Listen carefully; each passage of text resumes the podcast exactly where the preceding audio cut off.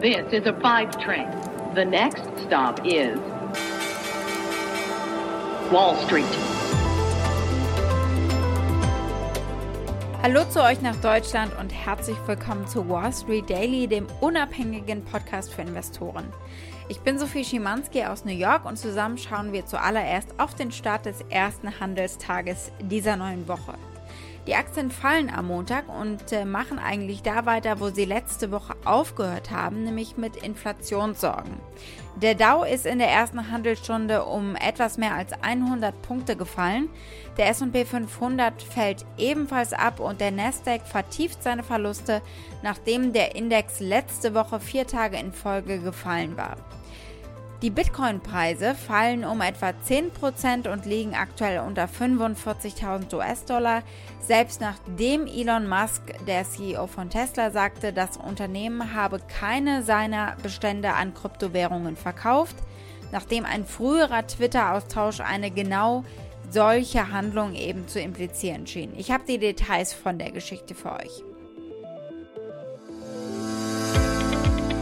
Tuesday is going to be a big day for Google. Sundar Pichai said some sort of significant announcements for Google. We do have some educated guesses. Das Hickhack um Elon Musk und Bitcoin geht in die nächste Runde. Das Inflationsgespenst noch nicht gänzlich vertrieben. Man darf gespannt sein, inwieweit das innerhalb dieser Woche dann doch auch wieder zu einem Thema werden könnte und wird.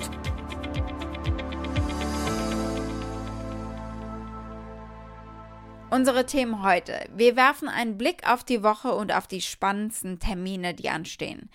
Wir schauen dann eben, wie schon kurz angesprochen, auf Elon Musk und was der so bei Twitter schreibt und äh, auf Bitcoin und äh, was das miteinander zu tun hat und warum Bitcoin gerade wieder fällt und sich dann kurz sogar erholt hat. Ein großer Deal im Bereich Media steht an. Gerüchte am Wochenende wurden heute vorbörslich von den Unternehmen bestätigt. Wir blicken auf Google und ich bereite euch vor auf die I.O. Entwicklerkonferenz, die morgen beginnt und für drei Tage läuft. Die Aktie des Tages kommt mal wieder aus Deutschland, Vantage Towers. Da gab es Quartalszahlen und äh, die Aktie fällt über weite Strecken des Handelstages.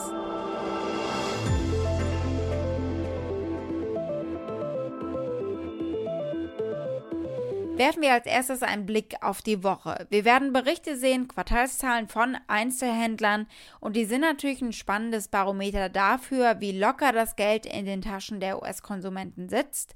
Und die sind nach wie vor die Triebfeder der US-Wirtschaft. Das hat die Pandemie ja eigentlich sehr beeindruckend äh, klar gemacht. Als sie nicht mehr konsumieren konnten oder wollten, die US-Amerikaner, rauschte äh, die Wirtschaft und das Wirtschaftswachstum eben ab. Es gibt Zahlen von Target, vom weltberühmten Walmart und von der Kaufhauskette Macy's. Ebenso die beiden Baumarktketten Lowe's und Home Depot werden eben Zahlen melden. Die haben aber teilweise auch profitiert von der Pandemie und den neuen Hobbys und äh, dem Do-it-yourself-Trend äh, der Leute. Also es wird abwechslungsreich und spannend, diese Zahlen zu beobachten. Apple steht die zweite Woche unter Beschuss im Prozess gegen Epic Games.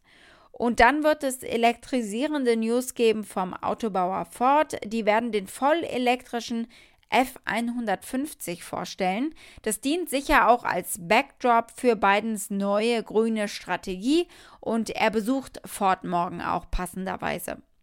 Und dann kommen am Mittwoch die Minutes der FED, das ist das Notenbankprotokoll der letzten Sitzung. Also es geht nicht so sehr darum, dass da irgendwas Neues drin steht, sondern es geht um die Hintergründe, wie die Stimmung gerade ist innerhalb des Komitees der Notenbank. Und äh, dieser Tage steht die Notenbank natürlich im absoluten Spotlight. Und dann haben wir noch einige Börsengänge. Unter anderem geht Oatly an die Börse, das Unternehmen hinter der gleichnamigen Hafermilch. Geplant ist der Donnerstag, der 20. Mai. Und on the day off gucken wir natürlich auch genauer auf dieses Unternehmen und auf den IPO an sich. Aber heute geht es erst einmal weiter mit der Google I.O. 2021, der Entwicklerkonferenz. Es ist ein drei Tage Event und es wird sich vor allem eben an Entwickler richten. Letztes Jahr ist die Konferenz wegen der Pandemie ausgefallen, deswegen hier ein Ausschnitt aus der Konferenz in 2019. Da kann man sich mal ein bisschen angucken, wie die Stimmung so ist. Google lockt die Entwickler auch gerne mal, indem sie neue Funktionen gleich vor Ort anbieten und die Entwickler ausprobieren lassen. Wonderful to be back here at Shoreline with all of you. Of course, today is about you all, our developer community, and thank you all for joining us in person and to the millions around the world watching on live stream. Every year at I.O., we learn and try to make things a little bit better. That's why we have lots of sunscreen. Hope the sun comes out. Plenty of water and shade. Uh, but this year, we want to make it easier for you to get around. So we are using AR to help. We really hope this helps you get around and answers the number one question people have where the sessions are. Actually, it's not that. They want to know where the food is. and we have plenty of it around. Dieses Jahr findet die Konferenz also immerhin virtuell wieder statt. Sie hatten dieses Mal natürlich mehr Zeit, um sich darauf vorzubereiten und vielleicht haben sie sich was Cooles ausgedacht für das Event an sich. Die Website ist schon online und äh, man kann sich zur Teilnahme anmelden und das gilt für alle. Jeder kann online kostenlos teilnehmen. Also es ist vielleicht auch spannend für Verbraucher zum Beispiel, für Tech-Nerds, äh, nicht nur für Entwickler. In der offiziellen Beschreibung der Keynote ist Google nicht überraschend äh, sehr zurückhaltend in Bezug auf die Ankündigung, aber es gab natürlich mal wieder geleakte Infos, die mit Vorsicht zu genießen sind immer, aber es dürfte ziemlich sicher Neues geben zum Betriebssystem Android 12. Wir haben schon einige Details gehört in Vergangenheit und jetzt äh, eventuell eben die volle Enthüllung. Das machen sie eigentlich jedes Jahr mit äh, jeder Version und es geht um neue Funktionen und eventuell dieses Jahr auch um ein Facelift, also ein neues Design einiger Oberflächen wird erwartet. Der Google Assistent und die Software mit künstlicher Intelligenz wird wohl ein Update erhalten und äh, obwohl sich die I.O.-Konferenz normalerweise auf Software konzentriert, hat Google in dieser Show auch schon bereits Hardware vorgestellt in Vergangenheit, sodass wir möglicherweise einige Gadgets sehen werden. Es könnte zum Beispiel was geben zu den kabellosen Kopfhörern, den Pixel Buds, die sie im März offenbar aus Versehen vorgestellt haben, in einem Tweet, der dann wieder gelöscht wurde. Vielleicht war es auch nur ein Joke oder ein PR-Gag, aber das wird eben spannend auf jeden Fall, was es da zu hören gibt. Vielleicht gibt es eine neue Smartwatch oder zumindest Hinweise darauf, denn sie haben einige Umfragen gemacht in Vergangenheit, wie sie die Smartwatches verbessern können. Vielleicht gibt es sogar ein neues Telefon. Die Aktie hat sich in den vergangenen sechs Monaten gut entwickelt. Die vergangenen Wochen waren natürlich aber eher schwierig im Zuge der Sektorenrotation.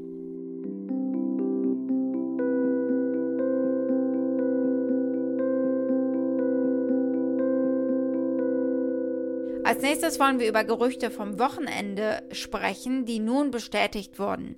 Der US-Telekommunikationsgigant ATT gab am Montag bekannt, dass sie ihre Content-Einheit Warner Media abspalten und mit dem Unterhaltungskonzern Discovery kombinieren werden in einem 43 Milliarden schweren Spin-off-Deal. Entstehen würde dann eines der größten Studios in Hollywood. ATT gehört CNN, HBO und Warner Brothers ist auch mit dabei, nachdem es das ehemalige Time Warner, seitdem eben in Warner Media umbenannt, in 2018 übernommen hat. Zu den Discovery-Kanälen gehört Animal Planet und der Discovery Channel. Ihre Dokus auf Discovery Channel haben sie in diesem sehr bekannten Spot äh, zusammengefasst. I love the mountains. I love the sun so bright. I love crustaceans. I love the stars at night. I love the whole world. So many things to see. Mundiana, Mundiana. Mundiana. Natürlich ist der Plan, mit diesem Deal Netflix und Disney ins Visier zu nehmen. Berichten zufolge haben HBO und HBO Max von Warner Media weltweit rund 64 Millionen Abonnenten. Discovery gab im letzten Monat bekannt, 15 Millionen zahlende Abonnenten erreicht zu haben.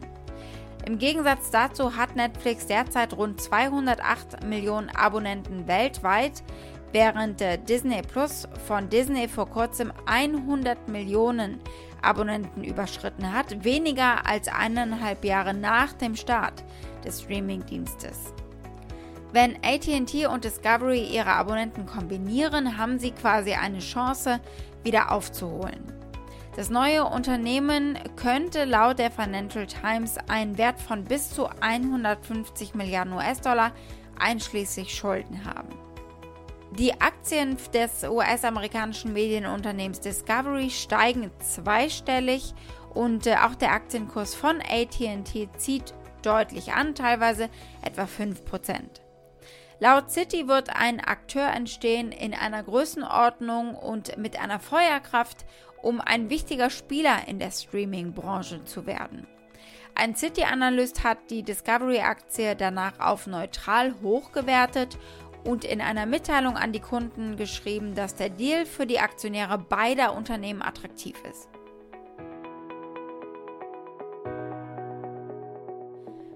Blicken wir als nächstes auf Bitcoin und Tesla. Denn ja, Musk hat mal wieder laut gegeben auf Twitter, dieses Mal um Klarheit zu schaffen, nachdem er äh, für Verwirrung gesorgt hat. Dieser Tweet hier kam heute Morgen um 2 Uhr nachts. To clarify speculation, Tesla has not sold any Bitcoin. Also, auch wenn sie die Kryptowährung nicht mehr als Zahlungsmittel akzeptieren, ihr Investment von 1,5 Milliarden Dollar haben sie offenbar nicht angerührt, sagen sie.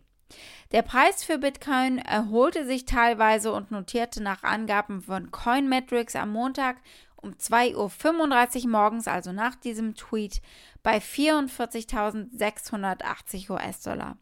Zuvor ist der Bitcoin-Preis unter 43.000 US-Dollar gefallen, nachdem Musk in einem Twitter-Austausch am Sonntagnachmittag angedeutet hatte, dass er eben den Rest seiner Bitcoin-Bestände verkauft habe oder verkaufen könnte. Ein Twitter-Nutzer sagte, Bitcoiner werden sich im nächsten Quartal selbst schlagen, wenn sie herausfinden, dass Tesla den Rest äh, ihrer Bestände abgeladen haben. Mit der Menge an Hass, die Elon Musk abbekommt, würde ich ihm keine Vorwürfe machen. Musk antwortete indeed, also auf Deutsch so viel wie in der Tat oder absolut. Musk hat sich bereits auf Twitter gegen Benutzer gewehrt, die seine Haltung gegenüber Kryptowährungen kritisieren. Der einflussreiche Venture-Investor Fred Wilson, der ist Gründungspartner von Union Square Ventures, der twitterte zum Beispiel am Freitag, Elon Musk spielt Spiele. Es ist schwer, jemanden ernst zu nehmen, der sowas tut. Ich habe im letzten Jahr enormen Respekt vor ihm verloren. Außerdem hat er geschrieben, ich habe tiefen Respekt für das, was er mit seinen Talenten macht, aber weniger für das, was er mit seinen Tweets macht. Ich persönlich denke, Musk nimmt einfach manchmal nicht ganz so ernst und vielleicht sogar gar nicht wahr, was mit Bitcoin oder selbst mit der Tesla-Aktie passiert, weil es ist ihm einfach nicht so wichtig. Er sagte das genau mal, äh, dass er die Tesla-Aktie eigentlich kaum beobachtet.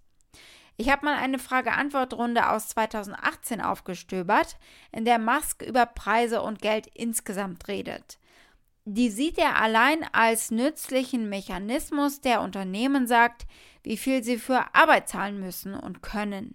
Preise sind also Informationen, nicht mehr, nicht weniger. Prices are basically just an information mechanism. Money is mostly an information mechanism for labor allocation.